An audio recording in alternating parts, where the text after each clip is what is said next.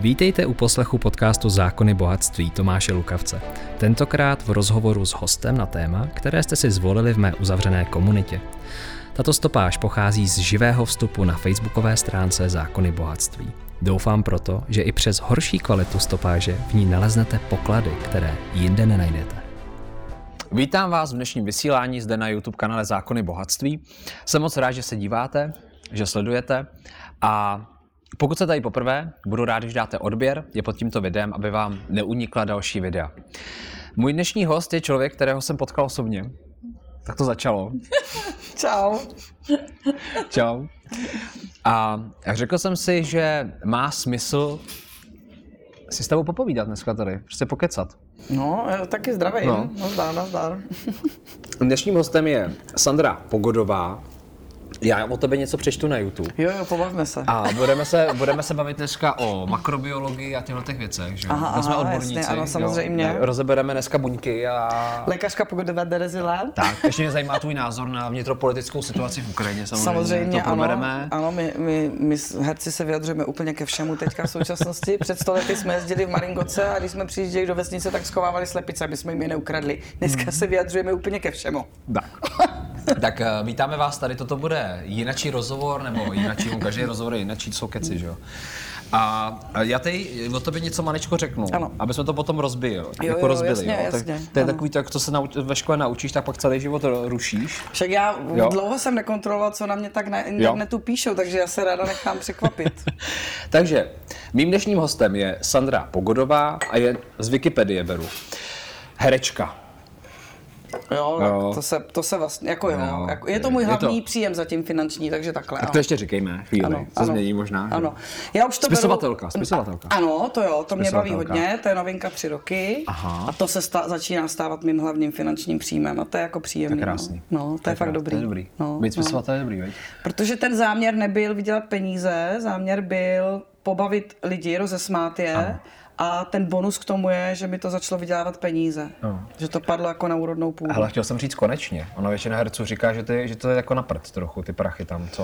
Uh, takhle, uh, lidi většinou se píše jenom o tom, o ty špičce toho ledovce, jo. těch herců a ty vydělávají veliký peníze, ale hmm. to je desetina z nich, 90%, co je pod tou vodou, ty to fakt mají šulnul peníze za to hmm. a dělají tu profesi z lásky. Si no. nemůžou pomoct prostě. v roce 1993 začala hrát v divadle ABC a v roce 1998 odešla do New Yorku, mm-hmm. kde pracovala jako oper. Po návratu se opět vrátila k herectví a účinkuje v pražských divadlech. Mm-hmm. Co zůstává. Tvoje filmografie je opravdu dlouhá, Vidíš to, to já jsem takový čučkař děsnej. To je seznam. Jako já jsem byla v hodně věcech, ale já jsem čučkař. Já jsem vlastně velkou, jako fakt velkou roli dostala jenom párkrát a jednou jsem hrála hlavní roli v seriálu v sitcom Helena. To mm-hmm. budou lidi znát, to bylo na nově v televizi. A to mi jako hodně sedlo, ale spíš to měla být zkušenost, abych si vyzkoušela, jaký to je, když fakt táhneš hmm. to břemeno té hlavní role, když je to jako na tobě postavený jo. celý, když se tváří nějakého prostě filmového nebo televizního projektu. Hmm. Vyzkoušela jsem si to, děkuju, nashledanou. Já tady nějaký ty filmy uvedu, jinak dneska bude řeč o transformaci. Budeme se bavit o přeměnách, o tom, eh, co nedokážeme ani mnohdy vystihnout slovy. Mm-hmm. Takže vy můžete s námi tady pobít a vnímat, bavit se, nebo taky plakat třeba, když budete chtít. A můžete nám napsat i, jak se cítíte. Jo, jo, do komentáře. Jo, jo. A jenom řeknu, hele, tvoje líbáš jako Bůh, jménem krále, vyprávěj, anglické jahody, bátory, velmi křehké vztahy, bazén, černí baroni, černí anděle. Ano. Jsem přeskočil několik let, pozor, už to je nuda, tak jsem to jako přeskočil. Politika herečka, ano. slušný člověk, byl jednou jeden polda, nejasná zpráva. Jaký to je, když to posloucháš? Že uh, já, když už hodně přítomnosti, tak úplně čumím, co jsem všechno stihla, s kolika lidma jsem se v té profesi potkala, ale vlastně nejvděčnější jsem asi, co se týče herectví, začátku té profese, protože já jsem ještě stihla potkat tu starou gardu. Já jsem ještě dělala s Pavlem Landovským, já jsem dělala tři filmy s Jakubiskem, já jsem dělala s Jurajem Hercem, s Jirkou Kodetem, s Radkom Brzobohatým, s Hankou Maciuchovou, eh, poznala jsem Mirka Horníčka, se kterým jsem sice nepracovala, ale můj táta s ním 13 let jezdil. To je úplně jiná sorta lidí, a pro mě aspoň i hodnotově, i řemeslem, než co vidím dneska v naší branži. Podle mě uh, to herectví nebo vůbec filmařina z mého úhlu pohledu ten kulminační nejvyšší bod už tam jako byl. Takže já prostě jsem vděčná, že jsem stihla ještě tu starou gardu, protože to, to, to, to, jako, to, to bylo super. No, počkej, ale eh, teďka eh, ten kulminační bod tvého života, Teďka se všechno jako mění, že jo? Tak. Teďka se všechno mění a to je, no. to je právě ten příběh. Ty začínáš hodně chodit na rozhovory uh, no. jako různým takovým těm alternativcům. No. My takový ty, co jezdíme s tím kočárem, táhneme tam ten náš. Přemýšlíme, no. kde budeme spát zítra. A, eh, a tam chodíš a mluvíš a tobě se v životě stalo něco, že si... Co se stalo? Co se stalo? No, ta, Nic se nestalo. Ta duše se jako evidentně rozhodla tady v tom životě, že dojde k probuzení se. Mm-hmm a, e, do, a, a zbavení se jako těch závislostí tady na, na těch pozlátcích. Jo. Taky jsem, to mi došlo teďka před dvouma dnama vlastně, jak jsem přijela z Gošárny od Igora Chauna, tak mi došlo, že, že mě vždycky bylo říkáno, že mám obrovský talent, hlavně komediální talent a vlastně ty, ta velikost těch rolí a ta četnost té práce tomu moc jako neodpovídala. Jo?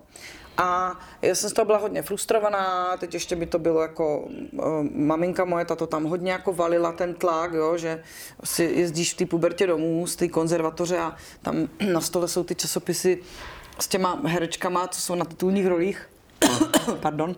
A ty slyšíš, no ty jsi taková talentovaná, proč ty netočíš a nemáš tady tu hlavní roli, podívej, tady ta, ta je daleko horší než ty a ona i, i na titulní. Takže tam jako byl velký tlak. A já jsem pochopila teďka před dvouma dnama, že vlastně, když bych v té profesi byla úspěšná a patřila mezi ten top a fakt točila hlavní roli v těch filmech a to, to je tak silný pozlátko, ta sláva, to, že se promenáduješ po tom červeném koberci prostě na těch filmových festivalech, ty prachy a tohle. Já bych se vůbec nedostala k té duchovní práci a k tomu, co teďka chápu, že je skutečným smyslem mého života a mým posláním. Já teď začínám, já mám, já mám hodně energie a mám, já dokážu lidi obrovsky natchnout. Já fakt dokážu prostě, to jsem už zjistila, že... To jsem mi viděl, na vlastní oči. No, to, že... To... No. To, co tam se dělo, co ty se dělo? smíchy, to, co, co tam se rozjelo za energie na té dušárně, já jsem to cítila ohromně tam. Já jsem sama zírala na to, co se děje no. a v některých momentech, jak tam jsem na toho Igora vedle sebe, já jsem plně cítila, jak přesně já mám už momenty, kdy se cítím jak nějaký boží transformátor a jenom cítím, jak to skrze mě jako prochází, jo, a že to vlastně a, a že jenom cítím, že to, to herectví, tu profesi mám užívat k tomu, aby to pro ty lidi to vyprávění bylo hodně barevný. A takže jsem pochopila, teď fakt dva dny teďka, to teď chodí strašně rychle ty, ty mm-hmm. posuny, že jsem pochopila, že já jsem neměla v tom herectví být úspěšná a patřit mezi ten top. Já bych od toho neodešla.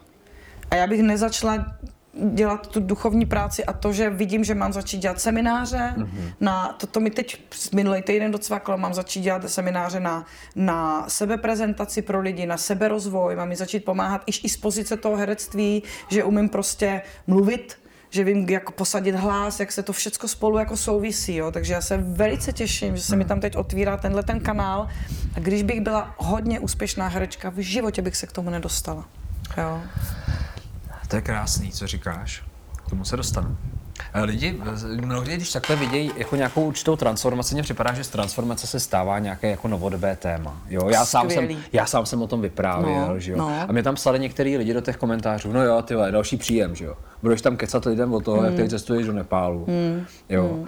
A Jo, eh, tak to jsou lidi, kteří jako, vidějí věci z pozice to, peněz. peněz. Mají maj pořád ještě jako... Že to, je nast- jo, že to vlastně, ty mm. si prošla to účelně nějakou transformací mm. proto, abys mohla dělat semináře. Tak. Ale ono to je plný, čeho to je plný ta transformace? Pojď nám k tomu něco říct, co Hele, se tam stalo? Já jsem no. zjistila, že jak mám dár, opravdu mám dár jako natknout lidi. A třeba když jsem, jak jsem ten berán, tak jsem se vždycky hodně potýkala s tím, že já nemám trpělivost dokončovat projekty. Ale mám super nápady, a vždycky potřebuju někoho, kdo, kdo mi buď to za mě dodělá, a nebo mě donutí dotáhnout ten projekt do konce. Mm-hmm. A vlastně jsem zjistila, že ale mám obrovský dar jako lidi natchnout, normálně naočkovat úplně pozitivní energii a chutí do něčeho. Jo. Začalo se to projevovat třeba nenápadně. Já jsem šla do kina na nějaký film a teď jsem někomu říká, teď jsem mu popisoval ten film, jak to skvělý a tohle a ty lidi pak na to šli a říkali, my jsme to vůbec neměl chodit to vyprávění od tebe o tom filmu bylo daleko lepší než ten film samotný. Já jsem na tom začala chápat, že jako mám fakt sílu lidi natchnout, úplně jako na, naočkovat pozitivní energii. Ten můj komediální talent, to taky. Já jsem narozená 16. dubna, to, to se narodil Charlie Chaplin v ten den. Takže numerologicky tam něco je, já mám komediální talent, cítím to, já umím lidi rozesmát, jim fakt jako, jo, a že se s mý přítomností uvolní a toto. Takže třeba když jsem psala ty první svoje dvě knížky, ty, ty povídky s tátou, tak fakt tam byl záměr, že jsem viděla, když si ty příběhy vyprávíme doma v rodině, jak se všichni smějou, mají dobrou náladu. A mně najednou přišlo, ty jo, pane bože, to škoda, aby se tady smála jenom rodina. Já přesně vím, že tak už od, jsem od fochu, tak vím, že ty příběhy by pobavily spoustu lidí, zasmáli by se, smích prodlužuje život, je dobrý pro zdraví, takže bych jim přinesla něco hodnotného do života, že by jim to zlepšilo život. A to byl opravdu poput, proč jsem psala ty dvě knížky s tátou. První nejdříve se stala bestsellerem, no tak druhou, to je rok stará, teď ta druhá taky, asi do měsíce to byl bestseller, protože opravdu lidi po, jako tak potřebují se smát, potřebují prostě si rozsvítit úplně ty, to, to srdce uvolnit a to, oni jsou strašně tak stažený a vy tady v tom západním světě, co my jedeme. A No a takže jsem, a, a já mám tenhle ten záměr, no a tak najednou vidím, pro mě je to daleko hodnotnější, uh, než někde se exibovat jako před kamerou a tam stvárňovat nějakou roli, to je hodně jako egomanský takový na mě už model. A takže a teď mě to žene do těch seminářů najednou. Jo. Ale, a ty vlastně, co o tom mluvila, mě to zaujalo na té, na té jedné akci. Vlastně herečka, to si člověk představí eh, někoho, kdo stvárňuje mnoho rolí. Tak. A ty no. role se musí smát. Hmm. Hmm. Když tam něco třeba i bolí vnitřně v tom životě. Hmm. Myslíš, že, myslí, že, to, myslí, že tohoto třeba, uh, že to vedlo k tomu, že ta maska, kterou si, my si vytváříme mm. všichni určitou mm. masku, mm. že ta maska třeba, jak si jako skultivovala, že si dostala do nějakého toho bodu, že si třeba nechtěla připustit, že tam je něco, co tě jako sere v tom životě, v tom dětství nebo někde. Jak se, proč se to stalo třeba až teď po těch letech? Protože, že jo, najednou dojde ta duše k nějakému prozření, něco si uvědomí. Hmm. A pomáhá si, že to, ty role, které si hrála, že ti to jako oddalovalo nějakému uvědomění, nebo se tam cítila trošku Pro... vždycky, že tam něco je, co tam jako je potřeba vyčistit? Problém byl, že jak jsem byla mladší, tak samozřejmě byl mladý, tak člověk nemohl nabrat tu životní moudrost a, a takže byl jako lehce sestřelitelný a jak jsem vlastně se ve 14 dostala na školu a teď čistě jako komik. Teď ještě já jsem vedle těch svých spolužaček nebyla jako vlastně moc pěkná, protože herečky to už máš od němého filmu. Prostě musí být krasavý, to je takový zvláštní, že vždycky si všimni, že když herečka není jako na první dobrou taková ta krasavice, ty bacha, teď už to mám taky ještě hozený úplně jinam, jo. Myslím, že jsem totál bohyně, ale to, to tam muselo projít ten. A tak já jsem se necítila moc hezká, všimni si, že herečky, které nejsou hezky na první dobrou, vždycky umějí řemeslo. A většinou jsou to komičky. Jo. Mm. A, a takový ty krasavity s proměnutím neumě, nemusí umět aspoň do určitého věku nic. Jenom ta čistota, ta naivita a to hezký, můžeš hrát princeznu a fakt nemusíš umět řemeslo. Jo. A a já jsem vlastně teda, mě vzali na tu školu, i přesto, že jsem byl, mě říkali rusovlasý torpédo, že jo, takový nosatý a tohle so. Ale já jsem měla velký komediální talent. A teď najednou jsem zahrála pár roli, začala jsem být trošku známá a já jsem vlastně najednou cítila, že si nemůžu dovolit, když jsem zamindrákovaná, mám depky a tohle, že to vůbec nemůžu vypustit do světa, že na to ty mý diváci a ty lidi nejsou zvědaví, že chtějí vidět tu veselou komickou Sandru. Takže jsem si vytvořila ten, tuhle tu tvář, to, že jsem furt v pohodě a že to, ale vlastně to vůbec tak nebylo. A na druhé straně se to projevilo tím, že když něco brzdíš, že nějakou jo, nenecháváš procházet volně nějaký, nějakou energii sebou a, a držíš ji tam, aby se náhodou něco neprozradilo negativního nebo tak, co by ti mohlo poškodit tu kariéru a tohle. Tak to je přetlak samozřejmě, on to někde musí vyhřeznout. A mě to pak vyhřezávalo do toho, že jsem vlastně měla veliký problémy při práci s kolegy třeba, jo, že, že spousta hereček mě vůbec nemohla rozdechat, jo. A že jako Sandra je konfliktní, Sandra je hádavá, se Sandrou se špatně pracuje, jo. Takže jsem přesně viděla, jak jsem jako v nerovnováze. A to mi začalo docházet potom až s věkem. A a ono tě to opravdu jako herci, je mi to, je mi to líto, protože většina herců vůbec není sama sebou, ani v civilním životě. Oni si to v úvozovkách jako nemůžou dovolit. nebo si myslí, že si to nemohou dovolit. Jo? No a uh, takže ono tě to jako svazuje pořád a pak to samozřejmě má ale mm, otisk na tvém osobním životě, a teď najednou já jsem nebyla schopná ty věci někde řešit, nebo to, že jsem měla strach, že Ježíš Maria, tam půjdu k někomu řešit, že jsem vlastně nešťastná, zamindrákovaná, tohle, a teď si že on to někde řekne, a teď se to někam dostane, a teď to někdo se to dozví, a teď tam moje image ty komendy veselý, a tohle je prostě v čudu, a to. Takže já jsem furt v takém strachu, aby někdo náhodou nezjistil, že to je všechno jenom jako maska, že se nějak prezentuju prostě tomu světu. No to víš, že tě to dožene. Dřív nebo později tě to jako dožene. No a pak eh, ta duše, jako, to je další věc, že jsem přesvědčená, že ona ta duše má naplánováno, kdy se máš probudit, kdy máš pochopit určitý věci a tak. A teď, že jak jsem byla netrpělivá, jak jsem ten meran, tak vlastně mě rozčilovalo, když se mi něco dělo, já jsem nechápala, proč se mi to děje. Já jsem neměla tu trpělivost si říct, no tak to teďka nechápeš, tak to pochopíš za rok, možná za měsíc, možná za pět let, možná nikdy, no co, Ježíš Mara, jdeme dál, jako, jo. No a, a, a další věc je, že jak to řemeslo šlo dolů, tam prostě dřív bývali ještě než, prostě když neexistoval bulvár a nebyly žádný jako celebrity, taky debilní slovo a to, tak ty, to, ty, ty, ty naši herci, spousta z nich byly opravdu nádherné bytosti a, a mhm. úžasné osobnosti, jo. Mm-hmm. A já to teďka trošku postrádám, protože jak, jak je to to pozlátko a co, teď jsou ty, jo, teď všude ten bulvár a teď ty lidi jsou jako slavní a teď každý má ten Instagram a teď na tom jako pracuje, že jo, aby to... Já jsem si ty sociální sítě založila až v momentě, před třemi lety, když jsem vydala první knihu, abych ji dostala k lidem. Já jsem do té doby vůbec neměla nějaký Facebook, nějaký Instagram a toto. Měla jsem soukromý Facebook pro kamarády, aby jsme byli ve spojení, jo. Ale jinak vůbec to jsem si fakt založila před, to je tři roky teďka, no, jo. Mm-hmm. A, a teď to vidím, jak prostě mi kolegyně řekne, ja, na ten Instagram prostě, to je super, jsou tam ty filtry. Kam co? jo, jsem, že, já jsem v životě nepoužívá filtr na Instagramu. Vodní filtry.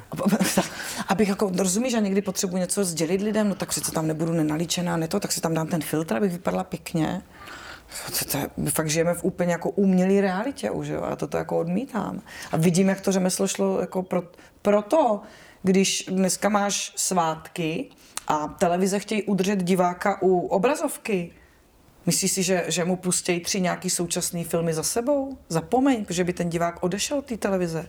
Pustí tam, což takhle dát si špenát, Adéla ještě nevečeřela, pane, vy jste vdova. Jsou sakra všecko 30-40 let starý filmy.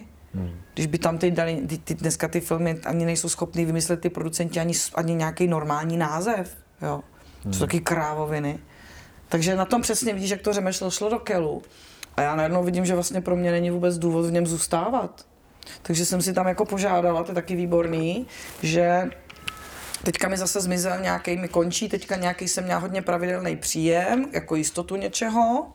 Teď mi to končí a já už jak to jedu, tak jsem říká, OK, tak fajn, tak prosím vás. Takže eh, vy mi teďka přihrajete do cesty natáčením, že to je velice rychlej výdělek peněz. Vy mi přihrajete do cesty natáčení, ale mně se nelíbí filmy a seriály, které se teď točí, takže nechci být tváří něčeho už. Tak jak když jsem třeba byla v nějakém tom nekonečném seriálu, jsem tam hrála jednu z velkých rolí a byla jsem tváří toho seriálu. Říkám, ne, já chci epizodky, po každý to bude takových 6-7 natáčecích dnů, nechci být tváří toho projektu, jenom si tam potřebuji vydělat ty peníze, aby v klidu mohla dělat tady tu další duchovní A to jim takhle to řekneš? Chci jenom ty peníze? To jsem takhle poslala jo. před týdnem, no před 14 dny, no. tak už mi přišly dva projekty. V jednom mám sedm natáčecích dnů a v druhém osm.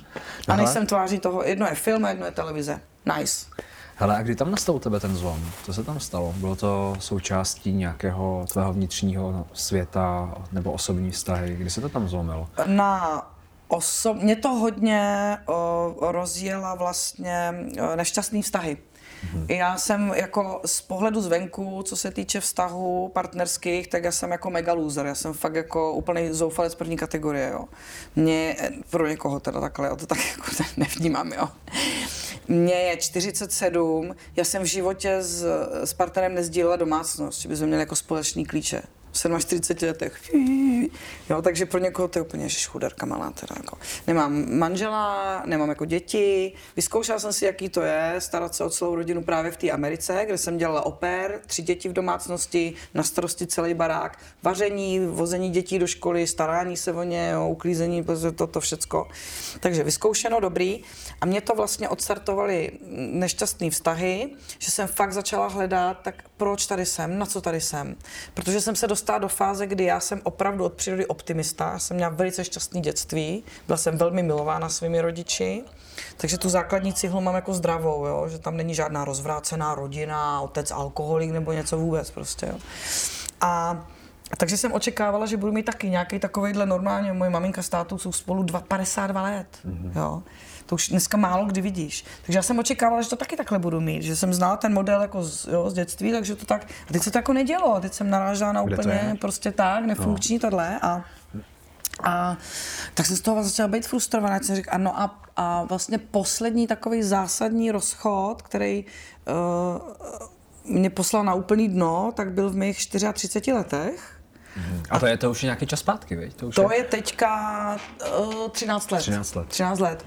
A, a tam, tam to začalo fakt jako natvrdo. Do té doby to byly takový ty legrácky jako numerologie, jméno je tvůj osud, takový ty knížky, jo, počítáš si, každý písmenko má v tom jméně nějaký číslo, kolik to dává dohromady No, a jestli to nese dobrou energii. To jsou legrácky, to, hmm. jsou, to jsou osmisměrky křížovky, to jste toto, jo. Ale po té 34 tam byla fakt hluboká deprese a jak jsem věděla, že jsem životní optimista, tak jsem věděla, že toto není, to není pro mě. Jsem věděla, a normálně jsem si řekla, tak fajn, to je plýtvání božím materi- materiálem. No počkej, a to je jako, Jo. protože třeba když poslouchám ty příběhy těch lidí, nebo jako co se děje, tak to třeba eh, partner mě mlátil, nebo Mhm. mm-hmm. eh, byl mi nevěrný, mm. nebo eh, co, co tam bylo u tebe? To, Psychický jako- týrání. Psychický týrání, veliká závislost vždycky na partnerovi mm-hmm. a o, o, totální se jako přimknutí se, ale hlavně vzadu od prvního dne vztahu okamžitě strach, že mě ten partner opustí, že se mnou nezůstane. Takže jsem si to tam krásně projektovala samozřejmě. Jo? A psychický týrání prostě ve, ve, ve stylu, mm, tak, tak jsme spolu, nejsme spolu, jsme spolu, nejsme spolu, jsme spolu. Ne... Oh. A já jsem to vůbec jako nedávala. A já jsem byla ještě hodně náruživá, takže u toho jednoho partnerství tam byl jako i závislost na dobrém sexu. Takže z toho jsem se vůbec jako ne, to bylo hodně jako úplně na fyzický úrovni. Fyzikálně, jo, asi jo, fyzicky, no, jo. no. A a v těch 34 já jsem vlastně fakt byla tak strašně nešťastná a říkala jsem si, no tak dobrý, takže buď eh, opravdu jdi, skoč z mostu, anebo už se na to vybodni a začni hledat smysl života, který eh, tobě bude jako sedět, bude s tebou rezonovat. Mm-hmm. No a tak jsem to udělala klasicky, protože jsem okolo sebe neměla žádnou moudrou duši, ke, které bych se jako mohla jako od ní brát a to, tak jsem, tak jsem začala hledat v knížkách. Úplně ten klasický postup, jak na to jdeš přes smysl. Takže jsem dostala takový ty z, toho knihkupectví, ty, Tak, tak. Celých 12 knih, Lazarev diagnostika karmy, opravdu 12 Co mi ještě knížek, takže tak přesně, tak, chodila jsem si vždycky, pošlete mi knížku do ruky a ono to fakt dobře fungovalo. Cokoliv mi poslali do ruky, tak mě fakt hodně posunulo, otevřelo. No a začalo se mi to pomalinku skládat jako pucle. A první ale mi jelo, že uh, když jsem ty knihy četla, tak to se mnou rezonovalo, ale když pak přišla konkrétní situace, tak jsem vlastně nebyla schopná ty znalosti, které byly načtené, tak jsem nebyla schopná je ale praktikovat, jo, na... No ale to dělá hromady lidí, že jo? Tak. To dělá teďka hromady to je lidí. fáze prostě, to je chvilku fáze. počkej. Prosím tě, Honzo, jenom jedna věc. Sandra má ten mikrofon, se jí ohnul Je. takhle do trika. Jo, tak počkej, už to zase dám dobrý, dobrý. No, no, To no. není ale dobrý, že se to dotýká, viď? Mm, ono to pak trošku... Dotýkalo se to. Jo, Dotýkalo teď, se teď to, se no. to dotýkalo, no, člověče. Ale nevím, jestli to... Nechceš to tam nějak předělat líp, aby to to? Když ono to moc, to je blbý triko, no, to je to, to nebo ten mikrák. Nemáš náhodou na magnet, viď, mikrák? Bohužel. A nechceš je vyměnit? Ale to je to stejné. To a to nechceš, stejný a možná to to bude lepší, Sandro, když to vyvíkneš zpátky. Pondělí dáš to ven z té mikiny. Jo, z té, no, no, no, promiň, no, z z tého toho, košile. no, jasně, jasně. A Honzo, zkusí to připnout bez toho, aniž by to, protože ono, jak Sandra mluví, tak jí to Jo, stahuje tak se dozadu. To, kurňa, no, co to? Úplně teoreticky podprsenka, zapnout to pod ní. Tady je tílko, jako. Jo. Já nemám šprndu, já šprndy nenosím, že na co. Jasně. Jako promiň, malý pevný, no, co jste jako... To tam můžeme dát, to co říkáš. tak přátelé se součástí toho, že... Tak, hele, hele, dobrý, Tohle je dobrý. super, This jedeme is dál. Takže pokud jste tam slyšeli něco, co tam nemělo být, tak to bylo intimní, Tak to bylo triko, prostě, a to by tak, dusilo srdce. tak. No ale povědět, dostáváme se zpátky k tomu, že Z té mysli, jak to Je- lidem vlastně nefunguje. že to, ty jsi nosila ty, ty knížky, teďka se dostala do té situace a najednou jako nic. A teďka ty lidi, co čte, tak, tak, tak, tak, tak to řekni, jak to funguje. Často se nám jako stává, že začneme číst ty knížky, teď nám to dává smysl, ta- tam ty, jo, ty, jak, jak to funguje vlastně energeticky ty věci, no ale pak přestane nám situace a my, za, my zareagujeme z toho starého programu, který máme v podvědomí. Že je silnější, jo. Tak, a to bylo ono. Prostě já jsem vždycky četla ty knihy a přišla situace a já jsem se najednou přistihla, jak se zase s někým hádám, na někoho ječím, jo, protože ty energie mám fakt dost, takže to když přišlo, hele, já jsem měla v divadle pověst, že když přišel nějaký blbý kolega novej nebo to, tak jsem se pak dozvěděla, že v klubu herci říkali, počkej, přijde Sandra tady sundá z věšáku. Že věděli, že Sandra má vyřídilku, že Sandra je prostě chlápek, že nemá ženskou energii, že to je prostě jako jo, Že rozbije. tak, zabiják. No a No a já jsem vlastně přesně viděla, že a teď, a teď se to ale jako posouvalo, jo? že pak už se mi najednou začalo stávat, že v některých situacích už jsem začala být umírněnější, už jsem začala věci vnímat jinak a pak se to, za- to, a to je ten moment, kdy se ti to z hlavy začne posouvat do srdce. Že najednou uh, už to není jenom o tom, že máš něco načtenýho, ale že začneš ty situace žít jinak. Ale furt jsem cítila, že mi chybí nějaký jako hlavní spouštěč, který to posune úplně do... A to je ono, to je to podvědomí, že uh, já jsem neuměla vlastně v, ve vědomém stavu vstoupit do podvědomí a vytáhnout ty programy ven. Já jsem na to potřebovala nějakého pomocníka.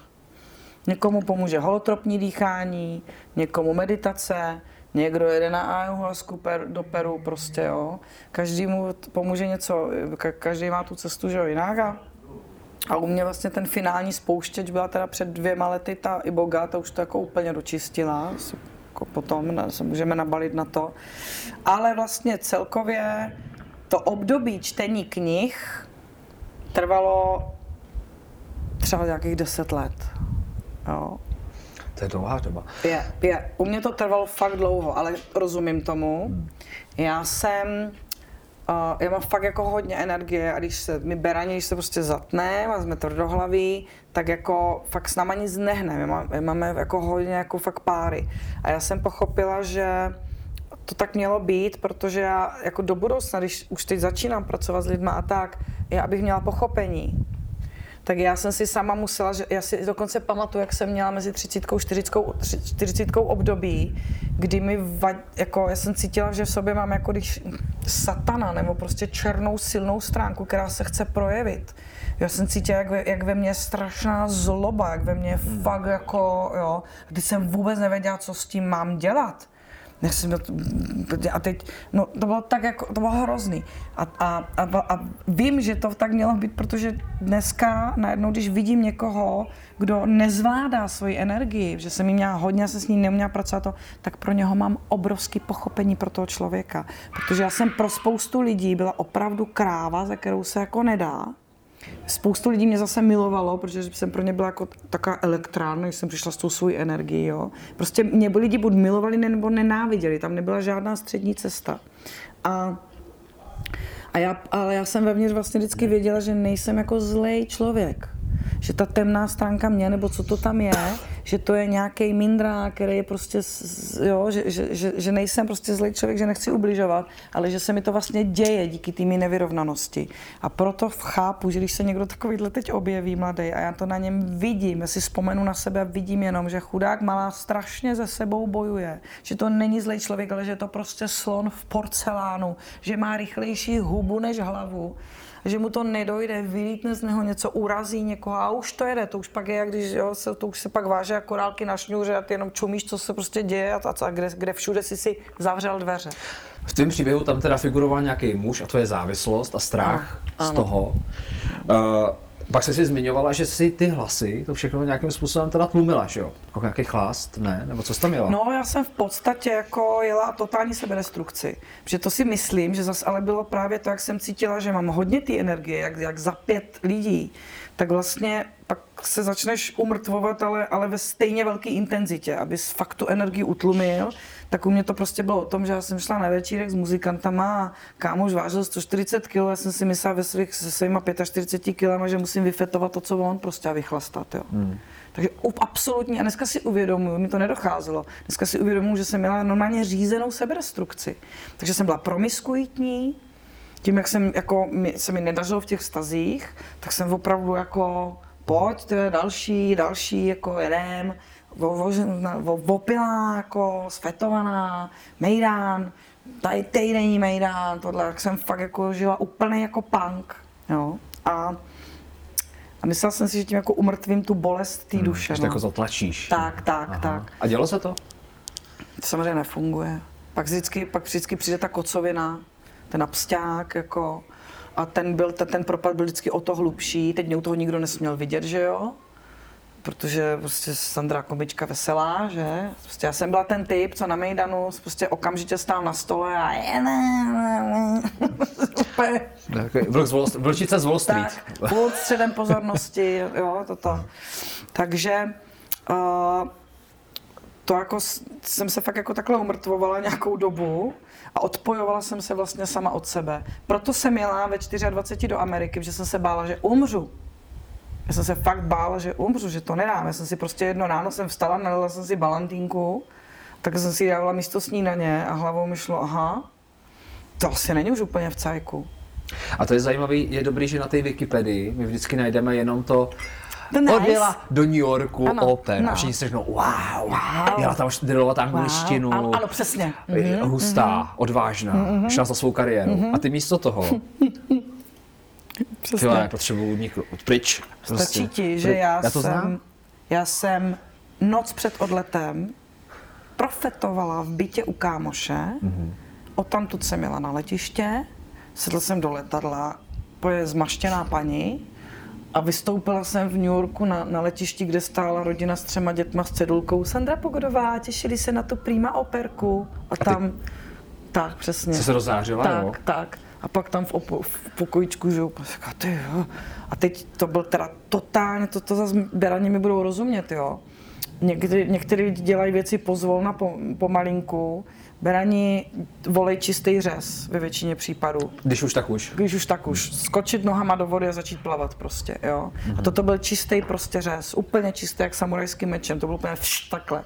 Já jsem ze dne na den se najednou starala prostě o pětičlenou rodinu, jo. A den předtím jsem ještě tamhle kalila prostě v bytě a A fetovala. měla, jsi- měla jsi nějaký abstřáky? jako v to, v to, ale to vlastně pro tebe to bylo, že jo, jako abstinenční nějaká asi léčba. Ptali se mě na to lidi, ale No. je pravda, že já jsem neměla vlastně čas mít absťák. Tím, jak ta Jo. mysl, jo, ona opravdu mysl ovládá tělo. Mhm. Takže ta mysl se okamžitě přeřadila na to, že myslela jsem si, že umím anglicky, neumím, to jsem zjistila první den, jsem mluvila jak hottentot v infinitivech, prostě to bylo něco šíleného, ta moje angličtina, jo, taková ta indická anglič, angličtina. Takže Indická nebo indiánská? Indická angličtina, jo. indická angličtina, To je ještě jo. tenhle lepší level. Pak je ta indiánská. Jo, jo, ano, to. Takže úplná hotntočtina. Teďka do toho hned prostě jsem se musela starat o ty děti, protože ty rodiče fakt jako nebyli doma. Tam jako nebyl prostor na nějaký prostě třesy a nějaký, to bylo jako sorry, abych To tam, úplně vytěsnilo. přesně, abych tam týden Jako prej, potila, já to dělat jo. nebudu, tohle ty trapárny dělat tady nebudu. Tak třeba- vůbec, vůbec. tak jsem najednou že pochopila, že toto taky vlastně vůbec není nutné, ležet někde v sanatoriu, tam No ne, to vůbec jako nutný není. Jo. Já jsem si ten prostor na to nedala. Ale herci ti řeknou, že když vylezeš na jeviště, no před kameru, ale mám radši to jeviště, a bolí tě zub moudrák, nebo žaludek, nebo to na jevišti, tam je nádherná ukázka toho, co to je být v přítomnosti. Ty přepneš na tu hru, přepneš na to, že se musíš soustředit na kolegy, musíš přepnout, soustředíš se na repliku, aby si správně řekl a to, prostě přestane tě bolet žaludek, přestane tě bolet zuby. V momentě, kdy dohraješ, plácačka, už při děkovačce, už se jenom klaníš vlastně aha. mě to bolí, ale tři hodiny to teď nebolelo, jak to? protože jsi tu mysl přepnul jinam. Herectví je v tomhle naprosto geniální, že ti ukazuje, co to je být v přítomnosti. Jo? No a ty jsem do té přítomnosti... Jsi dobrý herec No, Znám takový, který... Čau. Když se do té přítomnosti dostala, teda eh, ta tvoje cesta vedla takhle přes to oper, pak teda ty, ty chlapy, jo, takže tam bylo to jako, hele neopust mě hlavně, takže jsi to tam jako programovala, tak, že no, se to no, stalo. Jasně, takže se to samozřejmě stalo. Jo, no a tak máš nějaký vzkaz teda pro ty třeba divačky, který to jako, eh, tak hele, Uh, jako je to, spousta žen okolo mě neumí být sami, bojí se být sami, bojí se samoty. Mm-hmm. Nejlepší věc, co zažívám. V momentě, a taky vím, že teď ten partner přijde, taky už jsem no, teďka, te, den teďka, nebo dva dny, co jsem seděla, říkala jsem, jo jasně, takže OK, jsem ready, prosím vás, jo? Tak jo. A takhle ještě budeme neskromní, takže teďka přijde ten pravej, jo, cajk, s kterým budu hezky fungovat a vytvářet něco nového. Takže to jsem tam jako poslala úplně záměr, že a, a t- oni teďka už, se mi teď děje, že tady mluví, tak říkali, no, vidíš, vidíš to, konec jsi to pochopila, jako jo, takže vidím, že tam se to jako bude dít. No ale, ale právě proto, že už miluju svoji samotu a že už vím, že už vůbec v tom vztahu nebudu podléhat tomu. Já jsem vlastně vždycky těm mužům vycházela vstříc, že jsem si myslela, že tím, tím zaručím, že se mnou zůstanou. Tím si zaručím, že když budu dělat to, co ten muž chce. Jako nemůžete najít sama sebe, nemůžete zjistit, kdo jste, pokud si nedáte prostě prostor pro sebe, solo prostor. A dobře, pokud žijete normálně ve šťastném vztahu, rodina jste v tom happy a to, tak si ale denně musíte udělat čas pro sebe. Já říkám vždycky aspoň hodinu, ale dobrý, hodinu ženský říká, nemám čas, musím toto a toto a toto, tak si dejte 15 minut. Vy zjistíte, že vám to dělá tak dobře, že, že si ten čas sama začnete natahovat. Prostě pokud chcete se v životě najít sám sebe, vy si musíte dát prostor denně minimálně jednou, kdy budete pouze sám se sebou, kdy si budete sumírovat, jak se cítíte, co jste dneska prožil, jaký z toho, jaký máte emoce z toho, co, co jo. A, a, a u toho nesmí nikdo být, nikdo vám do toho kecat a to. Já tím, že žiju sama, teď navíc u mý profese, to prostě, když popíšu třeba natáčení, jo, ty vole, to máš vystrčený fakt všech deset tykadel najednou. To vypadá prostě tak, že od, natočí se záběr, rozve se stop a teďka. Přiběhne kostymérka, něco na tobě přišívá, upravuje ti, jo. A do toho ti říká, já ti to tady jenom to a ty můžeš dělat, jo, jasně. Do toho přijde zvukář, začne ti opravovat uh, port, jo. Uh, do toho přijde hlavní kameraman uh, a říká ti, hele, posuň se mi tady o metr, protože tady máš lepší světlo. Do toho přijde režisér, říká ti připomínky k hraní. Do toho ti kolega ještě říká, že jak by potřeboval, abys, abyste teda spolu fungovali. Do toho přijde skriptka a říká ti, prosím tě, při tady téhle ty větě si vzala do ruky skleničku, takže to při tom slově, takže to musíš udělat znova, aby, aby když bude střih, aby se to navázalo správně. A ty, když seš celý den v tomhle, máš tak, tak já přijdu domů, já nechci, aby na mě někdo mluvil. Já, ne, já chci být mít klid, já potřebuji být sama, já si potřebuji prostě odpočinout od tady těch jako všech energií a to, jo, to je fakt jako herectví je náročná profese prostě. No, ale zdá se, že jako to někdy nám to vyhovuje, že nám někdo říká, co máme dělat a že v tom jsme v tom bezpečí, ne? Některým lidem v tom ano, osobním životě. Některým lidem, spoustě lidí to vyhovuje, spousta lidí není připravená na svobodu. A to, to souvisí s tím, s tou samotou. Když, já když potkávám moudré ženy, které už jsou jako hotovo, vyřešeno, probudějí se do té bohyně, všechny ti řeknou, miluju svoji samotu. Všechny do jedné. Žena, která ti řekne, bojím se být sama a to, ještě neobjevila sama sebe. A ty jsi to měla tak, že teda, eh, dobře, takže ten chlap si tam prostě představím si to klečíš, neodcházej. Je, bylo to tak, nebo jako... Mocha, ten poslední, ten byl mazanej. No a Ten mi, ten mi poslal e-mail z Ameriky, když byl na turné v Americe, tak mi poslal e-mail a když jsme se po letech potom o tom bavili, tak mi řekl, já jsem věděl, že by, to, že by mi to srdce utrhlo, že nemám sílu se ti postavit jako face to face a říct ti to do očí. Proto jsem volil tuhle variantu prostě x tisíc kilometrů jinde a asi 8 vět prostě dokonce, jo, jenom úplně takhle puf, No a když, ti, vzkaz. když ti tohle přišlo, tak co se dělo dál? Protože to se ještě na tu samotu připravená nebyla, evidentně. Co se dělo? Jak se to Totální zhroucení, to mi bylo 34. Totální zhroucení, ale totální, protože v té době už jsem měla do časopisu, tak eh, toho si vemu, se vdám a už jsem konečně měla pro ty svoje diváky ten happy end Sandry Pogodový, tak ona se nám vdá a tu rodinu založí a to. A to se všecko zbortilo.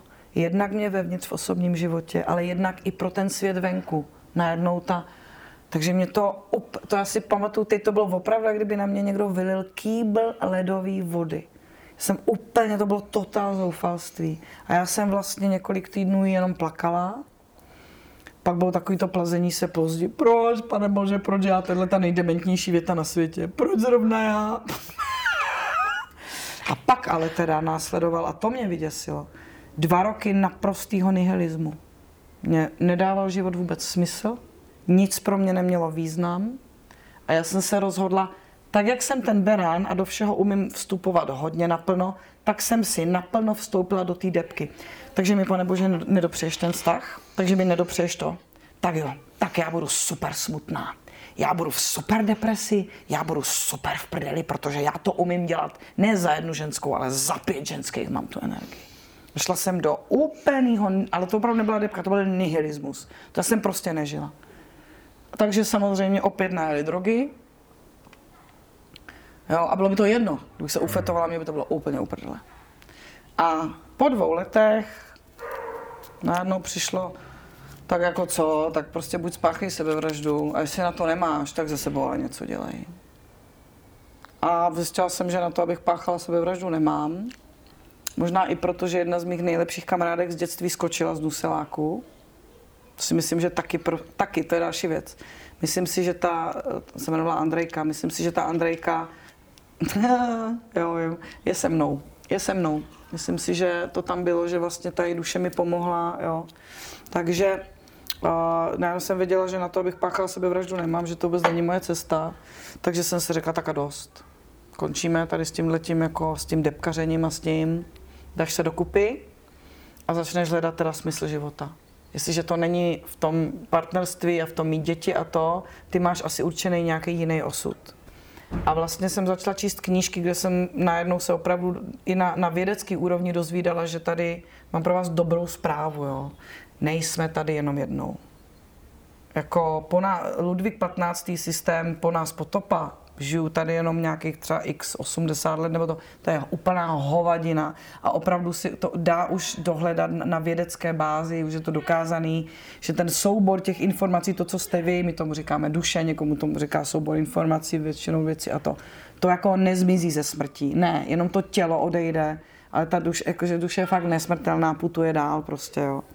A to mě šíleně uklidnilo, že jsem pochopila, že já nemusím v tomhle životě nic jako stihnout všechno, takzvaně být. Jak se říká, jak to mám udělat, bych byla dobrá milenka, dobrá manželka, dobrá matka, dobrá i, i kariéru, jo, si mě... Ne, ne, ne, ne, vůbec tohle to všechno nemusíte stihnout. Takže já jsem si vlastně vybrala, OK, takže tenhle život mám pro sebe, ta v minulém životě jsem možná se starala třeba o 10 dětí někde, taky jsem to pak v těch regresích viděla. A mezi třicítkou a čtyřicítkou začal čistící proces. Hmm. Jo? Já jsem si tam teda dala 10 let. Desetiletka. Tak, desetiletka, dekádička přesně. A uh, prosím vás, klidně si tam můžete navolit třeba tak. Třeba týden, že jo? Tak. Jde to fakt jako, i za 24 hodin to fakt jako jde to přepnout takhle, jo, ale můj případ to teda nebyl. Já jsem si to prostě natáhl na těch 10 let a mezi 30 a 40 jsem prostě četla ty knížky, najednou jsem pochopila, že jsem fakt nesmrtelná, že nemusím nic stihnout, že tenhle život jsem si evidentně vybrala, abych, aby se ta duše probudila, aby došla nějakého, nechci říkat osvícení, ale nějakého velkého uvolnění a naplnění ať už bude teda jakýkoliv, najednou jsem začala milovat svoji samotu, začala jsem si ji ohromně užívat, už bych ji nevyměnila za nic. To, že jsem vlastně na, našla to, tak vím, že najednou, když teď přijde ten muž, takže vlastně ten partner, takže už se nestane, abych tomu podlíhala a jemu a dělala to, co on chce, to ne. To budou dvě svobodné bytosti, které spolu budou normálně příjemně fungovat. Jo to mi dává ohromnou, jo, takže už vím, že se vlastně nemůže stát, abych si přitáhla jako nějakýho temnana, tak jak jsem to dělala předtím, temnan. jo. No. To je výraz, temnan. No jo, já jsem byla specialistka na, na temnany. temnany. No, jo. no, no. To jako, na když, my ženy, když se jako chceme opravdu popravit, tak my si k tomu dokážeme pořídit jako... Dobrýho temnana. D- ano, dobrýho temnana, jo, mm. dobrýho kata. Takže uh, doporučuji vám opravdu, i když máte pocit, že žijete ve šťastným, že máte fungující rodinu, šťastný to, udělejte si čas sami pro sebe. A ať muži, ať ženy, to je úplně jedno. Prostě sice jsme na, na jedné úrovni jsme tady všichni dohromady, ale na jiné úrovni jsme každý samostatná jednotka, která by se měla věnovat sama sebe. Proto jsme se tady i do toho těla, jako, proto jsme se tady ta duše vtělila, jo? aby našla sama sebe. Takže to, když si dovolíte, tak najednou zjistíte, že když půjdete fakt do hloubky do sebe, tak zjistíte, že si to začínáte užívat, ty, ty, ty momenty, kdy je člověk mm. sám se sebou. Je to nádherný. A najednou vím, že mě už nemůže nikdo jako sestřelit, že už jsem, nejsem manipulovatelná. To je takový osvobození se. A vidím, jak spousta žen třeba mi řekne, ale to já nemám čas si udělat čas, to je oblíbená věta. Já nemám čas si udělat čas. Děti se bez mě nehnou, to oni, oni neumí umít ta, to, to nádobí umít tak jako já. Já když je nechám uklidit, tak není pořádně uklízeno. No fajn, tak budeš mít vrchu chuchvalec. No a co? Jako, no, tak na, na gatích bude skvrna, protože neumějí pořádně vyprat. Oni se to naučí. Ona, když ta dcerka půjde v té mikině, kterou si nevyprala máma, ale vyprala si ji sama, zabarvila si ji, no ona už se příště, protože nechce jít do školy v zabarvené, ona už se příště naučí, jak to, to. Dejte, dej, dejte důvěru těm, té rodině. A, a nebo to máte dokonce hozený tak, že se chcete cítit být potřebná. Spáchat dobro. A páchat dobro. Ano. A proto to za tu rodinu všechno děláte, protože oni by se bez vás přece neobešli. Jo, to je takový to, na manžela, ale prosím tě, jak to vypadáš, jo, teď ho ta žena, no tady jsi zase pokydaný, to, co si lidi pomyslí a to lidi, prosím tě, on se bez mě neumí ani oblíct, to já ho nemůžu nechat a to. A pak, pak ty děti odejdou z domu, ženě je kolem padesátky, děti odejdou z domu a žena je úplně v čudu. Protože ona se totálně odevzdala té rodině. Ona na sebe vlastně, ona se, my to máme teda ve své přirozenosti ještě, my ženy. Přijde ta rodina, ten muž a my se postavíme na vedlejší kolej a my jsme tak od přírody zařízení, to zase chápu. Rodíme ty mláďata a my, bychom, my od něho nesmíme odejít od toho mláďata. Takže tam projde i chemic, to, to jsem začetla nádhernou knížku o mozku, o tom, tam dochází k chemickým změnám, prostě tohle, jo. Že aby to dítě, že ještě malinký zranění, aby přežilo, tak ta žena musí fakt se k němu připoutat, jo, to, to. A, a teď my se cítíme, že oni by se bez nás nehli, teď oni by ne to a tohle to. A teď, to, a teď najednou oni vylítnou z hnízda a teď ta žena najednou zjistí, teď já nevím, ale co vlastně mám ráda, jaký jsou moje zájmy, koníčky, co bych chtěla dělat. A teď mě najednou nepotřebují ty děti. Teď ještě to trhání, ty pupeční šňůry je strašně těžký, protože dítě většinou, když dospívá, tak je to přesto, že začíná vzdor rodičům. Pak je tam i fáze, velice často, ne u všech, ale u velkého procenta rodin je to o tom, že to dítě se úplně odpojí od těch rodičů. A několik let vlastně, občas přijde teda v neděli, no naši mě pozvali, v neděli je svíčková, a tam teda jako jdu, ale jinak nezavolají rodičům, nevidějí se s nimi, rodiče nevědí, s kým se kamaráděj, neznají moc ani partnera tohoto, jo. A teď ta matka je úplně vymyškovaná. Ježíš, tady jsem se 20 let, 25 let o to děcko a ono teď já ho nezajímám, ono ne to, manžel si našel milenku, já ho nezajímám to. A ta žena je úplně v prdeli. Má pocit, že je vyhaslá, že, že ztratil život smysl a toto. A to, to je ten moment, začněte se otáčet do sebe, začněte si dávat ten prostor pro sebe a najděte se. Mm-hmm. Jo. Ale na to si musíte udělat čas. A jak to zvládnout? Hele, tak třeba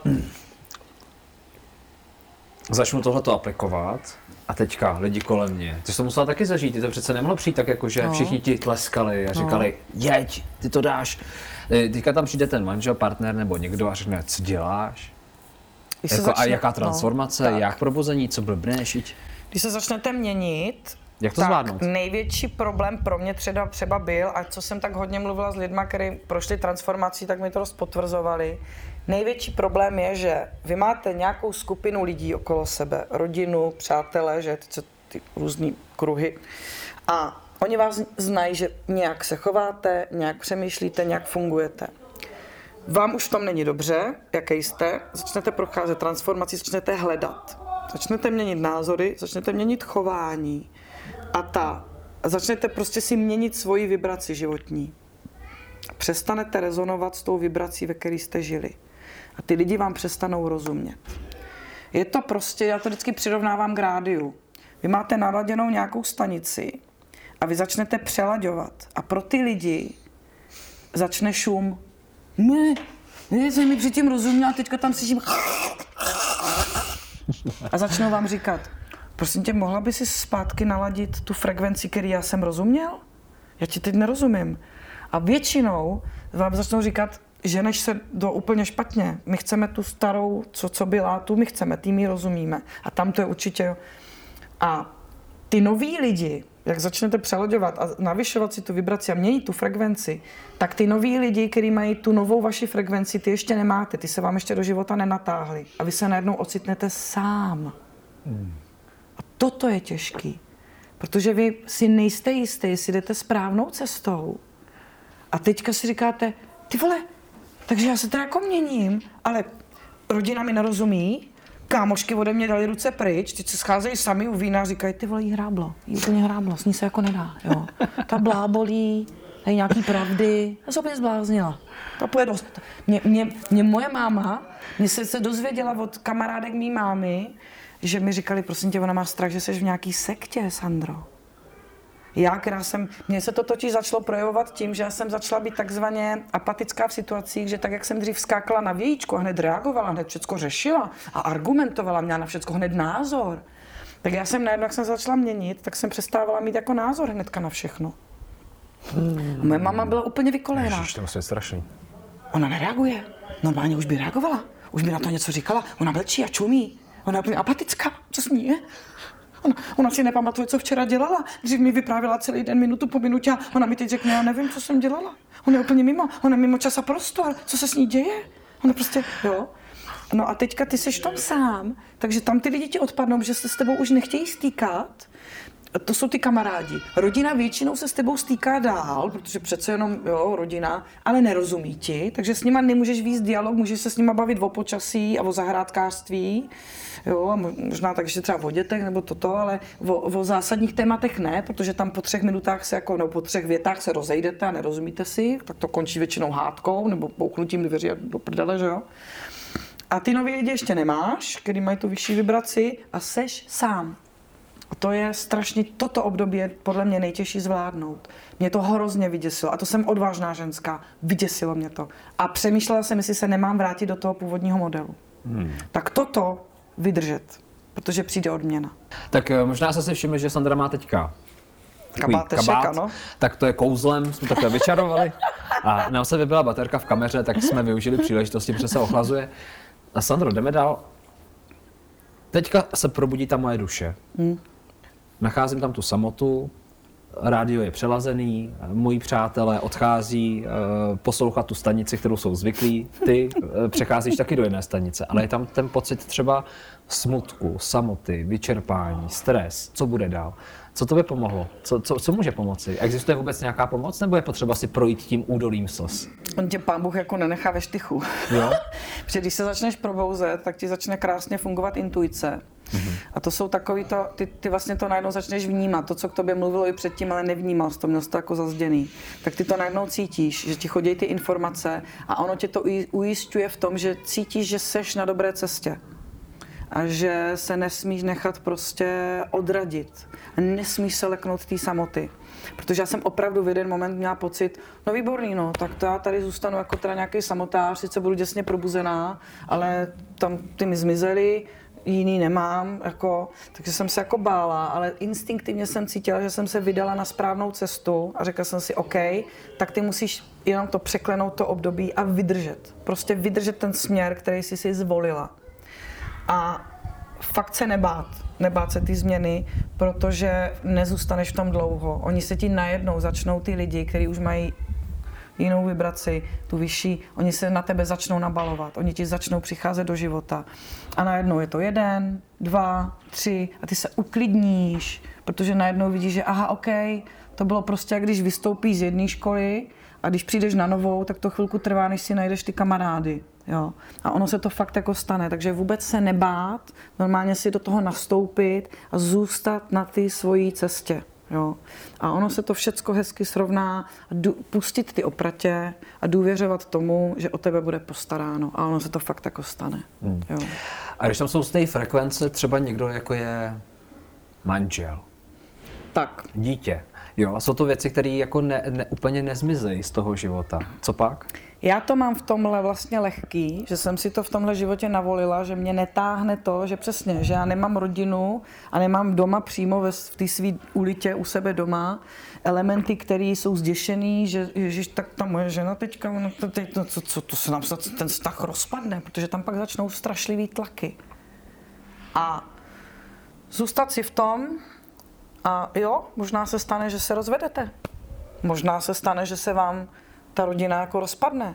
Ale prostě fakt důvěřovat tomu, že my vždycky máme strach, my ženy to máme, no tak teď mě teď po 20 letech teda opustil ten manžel, No a teďka to, to je v čudu. My jsme měli takový hezký vztah tak hezky ta rodina tohle, no měli jsme nějaký ty problémy, ale jako věřte tomu, že když něco vám odejde z života, třeba nějaký ten partner, přijde lepší.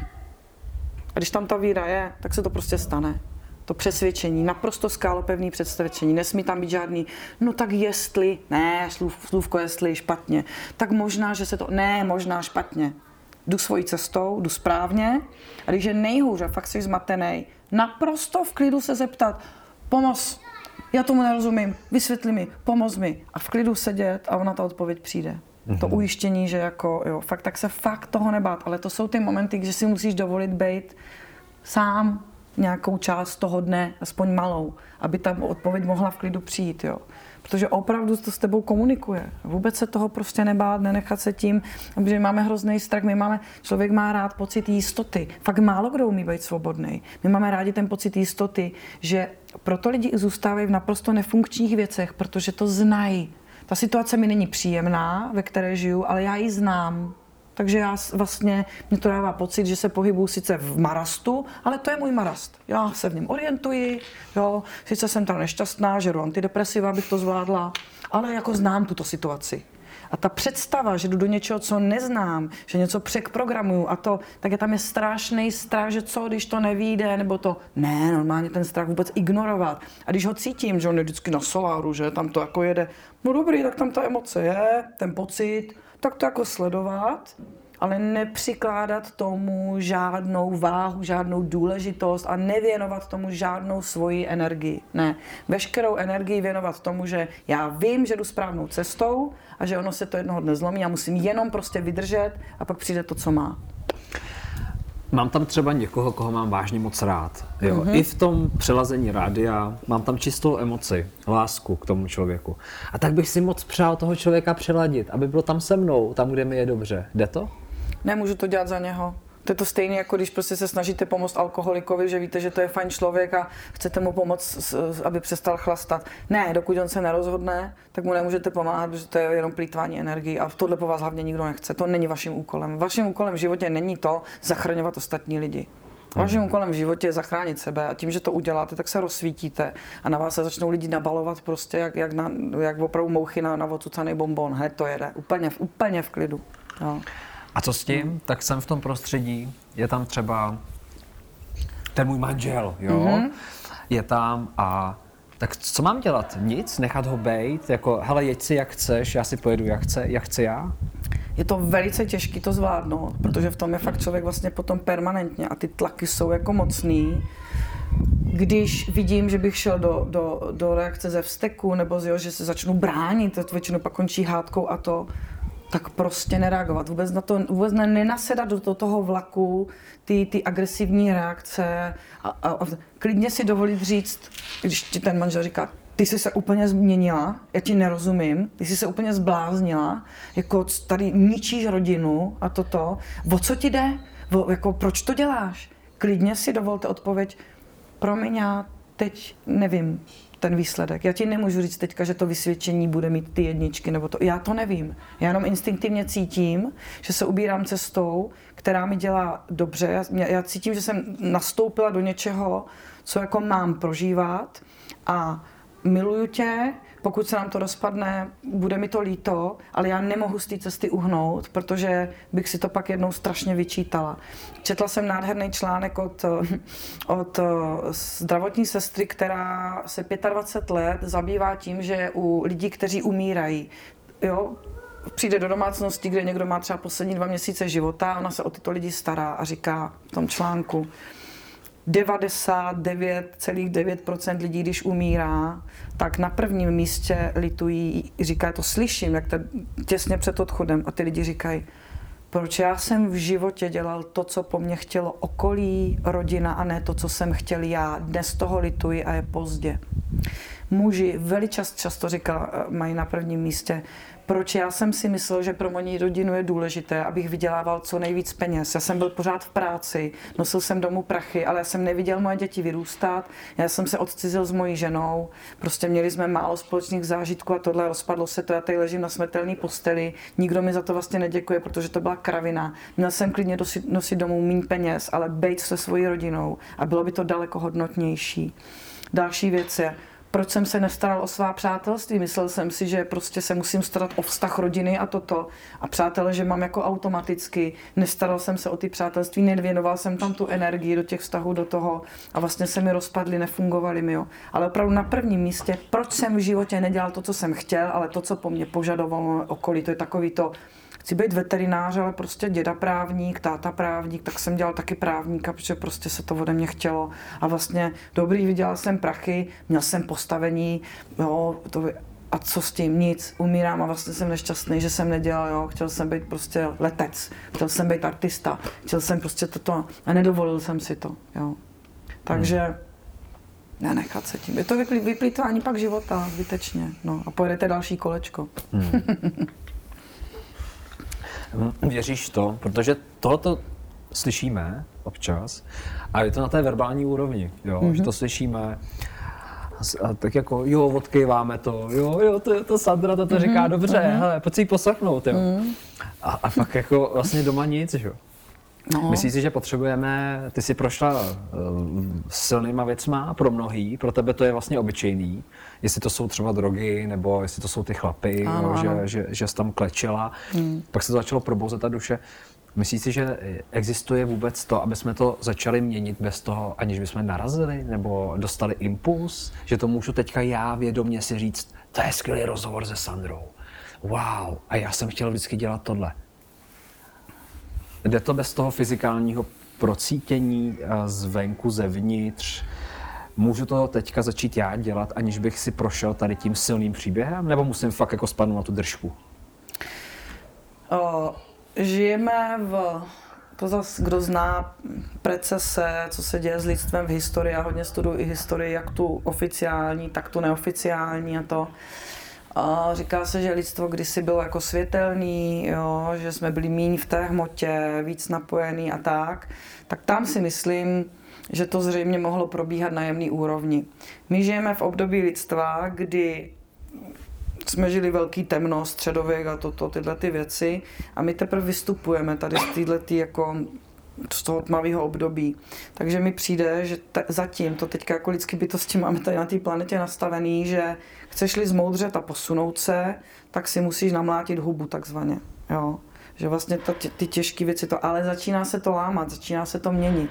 Takže jestli to cítíte, tak ten rozhovor přesně využijte k tomu, že jo, vemte to jako spouštěcí signál prostě. Mm-hmm. Řekněte si, není nutný, abych si namlela svoji vlastní hubu, abych teda něco pochopila, nebo pochopil, jo. Začněte využívat to, že se objevují, prostě teď doba nějakých gurů je pryč, prostě sdílejme svoje příběhy vzájemně, inspirujme se jima. Fakt není nutný už jezdit po 150 ášrámech a tam 6 let meditovat, aby se mi probralo třetí oko a to, to, to, to bylo kdysi. Já jsem na vlastní oči viděla na seminářích lidi, kteří přišli na seminář ani nevěděli, co to jsou čakry, nic a po, št- po třech, čtyřech dnech semináře odcházeli rozsvícený, Merkaba rozsvícená, to světelné tělo, že jo, úplně toto. Teď je fakt jako skvělá doba na to se probouzet, jako evidentně to jako visí ve vzduchu. Takže haleluja, využít to. Jo. Mm-hmm. Mm. Mě tam vyvstává otázka. Mnoho lidí sdílí, že když se třeba dostanou do toho stavu probuzení duše, takže se jim vrací i to, co si mysleli, mysleli že bylo ideální. Mm-hmm. Třeba dětství, rodiče. Stalo se ti něco podobného, že najednou ti tam vycvaklo prostě ty vole, tati, ty mami. Mm-hmm, mm-hmm, jo. Vlastně je, je šílený, jak uh, vidím, jak ta generace mých rodičů a mých prarodičů už jela model nějakého prostě svázání společností a tím, co se dělá, nedělá, jak by se mělo, nemělo žít a tohle. A oni vlastně ti nemůžou předat tu moudrost, protože ji sami nezažili. A teď na tebe přetahujou ty svoje nevyřešené věci a teď se to táhne v té karmě té rodiny, jo, v té ženské linii ty nevyřešené věci, ta dcera přebere po mámě ty nevyřešené to, pak ta vnučka to přebere, jde to dál, jo. A nebo na té mužské úrovni, na tom, že, že se to tam jako táhne prostě dál tak eh, to jsem tam cítila hodně, jsem si říkala, Ježíš Maria, tady fakt jako 40 let jsem nabírala nějaký nesmysly, nebo 30 let a teď to zase druhou půlku života budu horko těžko se toho zbavovat, dávat to pryč. Škola, to je jako velký vězení, školský systém. Tam tě fakt jako pěkně ořežou, jo, abys teda byl po, pěkně v té společnosti, abyste by vychovali toho slušného mm-hmm. otroka, který jako Se, bude... Sedící v lavici. Tak, tak, jo, ruce za zády a 45 minut fesky v klidu a toto, jo. Takže zaplať pámu, že se to začíná lámat, že jako fakt je teď ideální doba, že prostě opravdu doba transformace a ten, celá ta pandemie a ten covid, nádherný čas transformace. Já za to fakt jako děkuju protože to, to už je na nás takový vyvíjený tlak, a těch informací je tolik, že hodně lidem se děje. My se to taky dělo, jsem to za začátku sledovala všechno. A najednou, když jsme měli asi čtvrtého ministra zdravotnictví, tak jsem říkala, takže stačilo, už jste měli dost mé pozornosti, bylo mi to úplně k prdu, protože už si ani nepamatuju, jak se ten frén jmenuje, co tam nahoře sedí. Takže jste mi vlastně ukázali, že já už toto nemám sledovat, je mi to úplně k prdu. A spoustě lidí díky tomu, že oni to tak strašně tlačejí, zaplať pámbu, to tak do nás tlačejí, že spousta lidí, kteří by normálně ještě tomu věnovali pozornost, tak vidějí, že se, že, že se jim jde zbláznit z toho hlava, že už to nejsou schopní pobrat, tak to prostě pustěj. A najednou se začnou dít věci, najednou začnou nacházet, zacházet, nacházet sami sebe. Jo, taky si všimni, covid byl málo, tak přitlačíme, válka, válka v Evropě to málo jste už byli vyděšený z covidu, tak teď vás budeme strašit ještě tím letím, jako jo. Takže ideální doba na transformaci, nádhera. Jo. A dokonce proto máme fakt i skvělou omluvu. Nezlobte si, ale ta, ta doba je tak šílená, že mě už by z toho hráblo, já musím začít žít trošku jinak. To jste slyšeli hezkou větu, kterou můžete používat. No, fakt, jo. hezký, no. hezký, moc hezký to je. Zeptám se tě ještě na třeba tvůj vztah s maminkou. Ano. Bývá to hlubší téma, že jo, matka, dcera, zase otec, táta, syn, otec, syn, jo, to mám zase já naloženo, ano. to jsem se tam taky hezky čistil, tak, jo, ještě tak. čistím do dneška s tatínkem. No. Eh, bylo třeba něco, co si šla za mámou a řekla jí potom, když si objevila tu duši, nebo ta duše začala nějak jako promlouvat? Byla tam něco, co jsi jako za ní došla byla maminka překvapená? Nikdo není doma prorokem, klasika. Mm-hmm. Takže zatímco mě už začali lidi koukat na ty mý rozhovory na, na duchovní téma, dejme tomu, nebo na to seberozvojový, na to probouzení duše, tak cizí lidi mi začali psat, moc vám děkuji za to, že tady jste, moc mi pomáháte, koukám na vaše rozhovory, změnila jsem život i třeba jenom s tím mým otužováním, jo? protože otužování, já jsem si myslela, že jsem ho začala dělat kvůli zdraví. Ne, já jsem, aniž bych to tušila, dneska to vím, že už se otužuju dva roky, otužování je výborný prostředek, jak se ukotvit v přítomnosti. Protože my máme veliký problém, že prostě řešíme lítost z minulosti, co se nepovedlo, co jsem řekla špatně, co tohle, a strach z budoucnosti, jak tam to dopadne, jak toto bude. A nejsme v přítomnosti. A to je klíč k tomu se probudit. Musíš být v přítomnosti. Když vlezeš do studené vody, to ti fakt nedovolí myslet na to, že jsem tamhle včera něco blbě řekla. Protože sedíš ty ledový vodě a děláš jenom... Ještě vydržím minutu, ještě, ještě to zvládnu. Tam není čas na to myslet na minulost, na budoucnost. A ty se dostaneš do přítomnosti. A pak přijde ještě jeden bonus. Když z té vody vylezeš, tak tělo to už jsou chemické věci, funguje tak, že ty, když vystavíš tělo stresu, a ledová voda je pro tělo stres, tak když ho vystavíš stresu, tak tělo potom, když to, ten stres odejde, tak ono vypustí endorfíny do těla a ty mm-hmm. seš veselý a pozitivní a máš dobrou náladu. Proto si všimněte, že když jdete někde kolem nějaký řeky vody a vidíte tam otužilce, většinou se chlámou a jsou v dobrém rozpoložení. Mm. To je ono. Se jim vyplaví ty endorfiny, takže to je ještě bonus k tomu, jo. Takže najít si nějaký prostředek, který vás začne učit, co to je být v přítomnosti. Má to jedin, jeden, pro mě ne nepříjemný, ale pro některé lidi nepříjemný aspekt, uh, začnete ztrácet v uvozovkách paměť. Mm-hmm. Já si nepamatuju, co je za den, já nevím, co se ten den dělo, co jsem dělala. Já si jenom pamatuju, že jsem se s někým příjemným třeba potkala. Já mhm. mám jenom jako pocit nějaký z toho dne.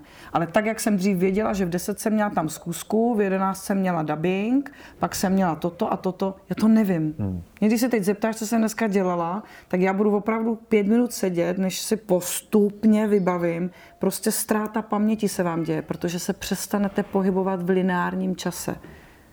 Najednou jste stále v přítomnosti, ve věčnosti. Hmm. A tam se fakt i kdybyste se tomu sebe víc bránili, ta duše se tam začne probouzet. To se totiž nedá zastavit, protože vy se prostě napojíte na, na zdroj. Jo. Mm-hmm. V tom je to teda perfektní. No. To je krásně, jak mluvíš o té přítomnosti, o tom zdroji. Já nevím, jestli to slyšíte, ale my tady máme jednu holčičku, která celou dobu, my no. jsme natáčeli předtím rozhovory a nic. A jak ty mhm. jsi přišla, tak ona úplně po tobě volá, mi připadá. No. Ona normálně po tobě volá, ona tady pláče, občas se směje a z ní jde otevřený okno. Rodí se avataři, No. Protože teďka ty děti, co se rodí, jsou pro nás velicí učitelé. Mm-hmm. Avataři, který čistějí, hodně tady čistějí celou tu planetu, pomáhají nám. A to jsou děti, které už nesvážeme žádnýma pravidlama a to, když se o to budeme snažit jako rodiče, tak reakce bude pláč, ne, prostě nebudeš mi nasazovat ty železný obruče, který mě neexistuje žádný takový a ty děti to jedou nekompromisně, protože fakt už není čas na nějaký kompromisy, ani omylem, no. Takže holčička tam dává rodičům pořádnou sodu. No, no a možná volá po tobě, no, že no. jestli náhodou nemá uh, no, tobě něco. cítí tu jako, no. Jestli nějakou... No jo, tak s těma dětma to ještě bude zajímavý, že jsem ti tady říkala, no, že no, s, tou, vás, no. s tou neplodností, to bych ráda řekla, prosím vás, halo ženy, um, uh, Sergej Lazarev, výborný léčitel, který umí se pohybovat v čase, takže i načítá. On, on má třeba jednu celou kapitolu, kde píše jenom o, o tom, že studoval zániky civilizací. Mm-hmm. Vždycky je to stejný, když ta civilizace začne být, začne být přežraná, má totální komfort, je rozmazlená a tohle, zač- a říká, zánik civilizací vždycky začíná tím, že jedna z, jeden z těch prvků je, že začnou být neplodné ženy, začnou, začnou mít problém otěhotnět přirozenou cestou. Mm-hmm. To se děje v západní civilizaci teďka u nás. Spousta žen je neplodných, takže to je super biznis, protože ty kliniky na to umělé oplodnění a takhle. Probíhá to tak, že do ženy začnou píchat různé hormony, tím vás dostanou do hormonální nerovnováhy, někdy se zadaří, že to dítě je, Energeticky to jsou tam pak velký problémy do budoucna. Někdy z toho jsou akorát rakoviny prsu a podobné jiné záležitosti. To slyším hodně často. A já jsem takhle začala jezdit prostě na parazitologii před rokem, řešila jsem si tam různé věci a mimo jiné v jeden moment mi paní parazitoložka říká, jak to máte s těhotenstvím, jak jste to měla během života a já říkám, no na to, jak vlastně jsem prostě střídala partnery, na to, jak jsem vlastně, uh, kondom jsem viděla jednou v životě, jela jsem žádný safe sex, jako každá jiná žena, která by byla normálně plodná, tak by v mém případě už měla pět dětí a každý s jiným mužem minimálně. Takhle jí to říkám a ona mi říká, viděla, že jsem s tím jako v klidu, že já jsem ty děti nikdy v tomhle životě nechtěla, jsem to měla jako v, daný, že pohoda. Tím, jak jsem se v Americe starala o ty tři kluky, jak jsem si to vyzkoušela, jaký to je, když se fakt postavíš na tu vedlejší kolej a všechno je důležitější eh, rodina to než, než ty, že? Ty se upozadíš. Tak ona mi říká, tak na mě kouká a říká, vy totiž jste neplodná, vy děti mít nemůžete. A říkám, aha, tak jsem proto nebyla nikdy těhotná, nemusela jsem to řešit a tak. A a, a, a taky mi začala vlastně menopauza, ona mi říká, vy, my, ty vaše hodnoty a to, když vás měřím, mě to vůbec ukazuje, že vy byste neměla mít ještě menopauzu. To, to, a říká, vy máte v těle parazity. Ty paraziti jsou v těch ženských orgánech a vy máte ty cesty zneprůchodněné. A já říkám, OK. A teď jsem říkala, tak to vyčistíme, ale ne z důvodu toho, abych teda otěhotněla, měla teď dítě, ale prostě z důvodu toho, že chci mít hezky zprůchodněný čistý tělo. Takže Dostala jsem dvoje antiparazitika, čistila jsem se asi dva měsíce a pak mi došlo, říkám, já jsem veřejně známá osoba. Já dělám už tyhle ty rozhovory, na který kouká hodně žen. To má být pro ně signál, halo, chceš děti? tak ne, že půjdeš k doktorovi, který ti napíchá do tebe hormony a, a vlastně tě dostane do, do nerovnováhy a ty tam přidáváš do těla něco, co tam nemá být. Ne. Ty si najdi dobrýho parazitologa, a ať ti vyndá z těla ty parazity, který tam nemají, který zacpali tu cestu, který tam nemají co dělat. Ta cesta se normálně zprůchodní a ty otěhotníš přirozenou cestou. Neříkám, že se to stane u 100% žen, ale u 100% žen, ale u velikého procenta žen se to opravdu pak uděje naprosto přirozenou cestou. Jo. O tom doktoři nemluví. Prostě, hmm. protože to je tak dobrý biznis, speciálně v západním světě. Jako umělé oplodnění je obrovský biznis. No tak biznesů pěkných bychom tam našli víc v té západní civilizaci, spojené tak. s farmací. Tak, tak, no, to je to by bylo, věc. Jako, to by bylo na dlouhé vyprávění. No, Já myslím, že No, to jako, to je přesně, to by bylo na další, na další. prostě hodinový rozhovor. Možná se naskytne příležitost. Tak, ale... nejsem vůbec proti, no. že jsem se o to hodně zajímala, hodně jsem si o tom zjistila, načetla a tak a a myslím si, že jsou to hodně zajímavé informace, že jako, jak jsme od bylinek přešli prostě k práškům z ropy. Hmm. Že farmacie to, to, to je, že hmm. No, to je na další díl. Uh, Sandro, já ti chci moc poděkovat za tvůj čas, za tvůj energii a za to, že jsi takhle vytvořila ten prostor v tom vesmíru, kde teďka mohu být s tebou. A vám chci také poděkovat, co nás sledujete, eh, za vaši přízeň, za to, že jste s námi, moc si toho vážím. Budeme rádi se Sandrou za sdílení rozhovoru dál, možná tam je zase něco, co může inspirovat eh, vaše hmm. přátele nebo kamarádky v tomto případě. Hmm. A, a děkujeme za odběr, pokud sledujete poprvé, dejte prosím odběr a napište nám třeba i komentář, jak se vám tento rozhovor líbí. Já ti moc děkuji za pozvání a dobrý je teda, že já jsem asi před týdnem právě měla, že jsem říkala, tak OK, tak asi odstupuji od toho herectví a mám něco z té profese mm. použít na to, mm. že začnu pomáhat lidem, mm. dělat semináře a takhle a poslala jsem si tam, tak prosím tě, eh, ať mě teda začnou víc lidi zvát ještě na rozhovory a takhle, no, tak, takže jupijou. Já vám dal dolů po toto video i odkaz na Sandru. Sandro, ještě nevíme, co tam bude. To, no, co tam no. najdete, to tam najdete. Tak. Co tam budeš chtít dát, ti tak. tam dám. Já jako Takže z... vesmír to vyslyšel. Zvažuju, že otevřu si no. taky internetový kanál. No jasně. Cítím to, že mi to tam přichází, takže no, do budoucna, já jsem teda technický antitalent, takže se jenom musím napojit na nějaké lidi, kteří mi s tím pomůžou. Oni už jsou tady. Ale tak, tak, tak. Tady. Už vím, že přesně no, už tam je zadáno, no to je že to posviští. Takže určitě do budoucna zatím mě můžete sledovat na mých sociálních sítích. A, a jinak jako do budoucna vím, že už se to tam všechno rýsuje, všechno se to objevuje. Určitě tam budou i pak, uh, už začínám pomalinku dávat dohromady termíny a prvních seminářů a tohle. Takže budu velmi šťastná, jestli s někým to jako rezonuje a cítíte, že jo, tak uh, třeba se v budoucnu potkáme někde společně a užijeme si to. Tak jo, takže odkazy máte dole, tam jsem tam dal na Sandru.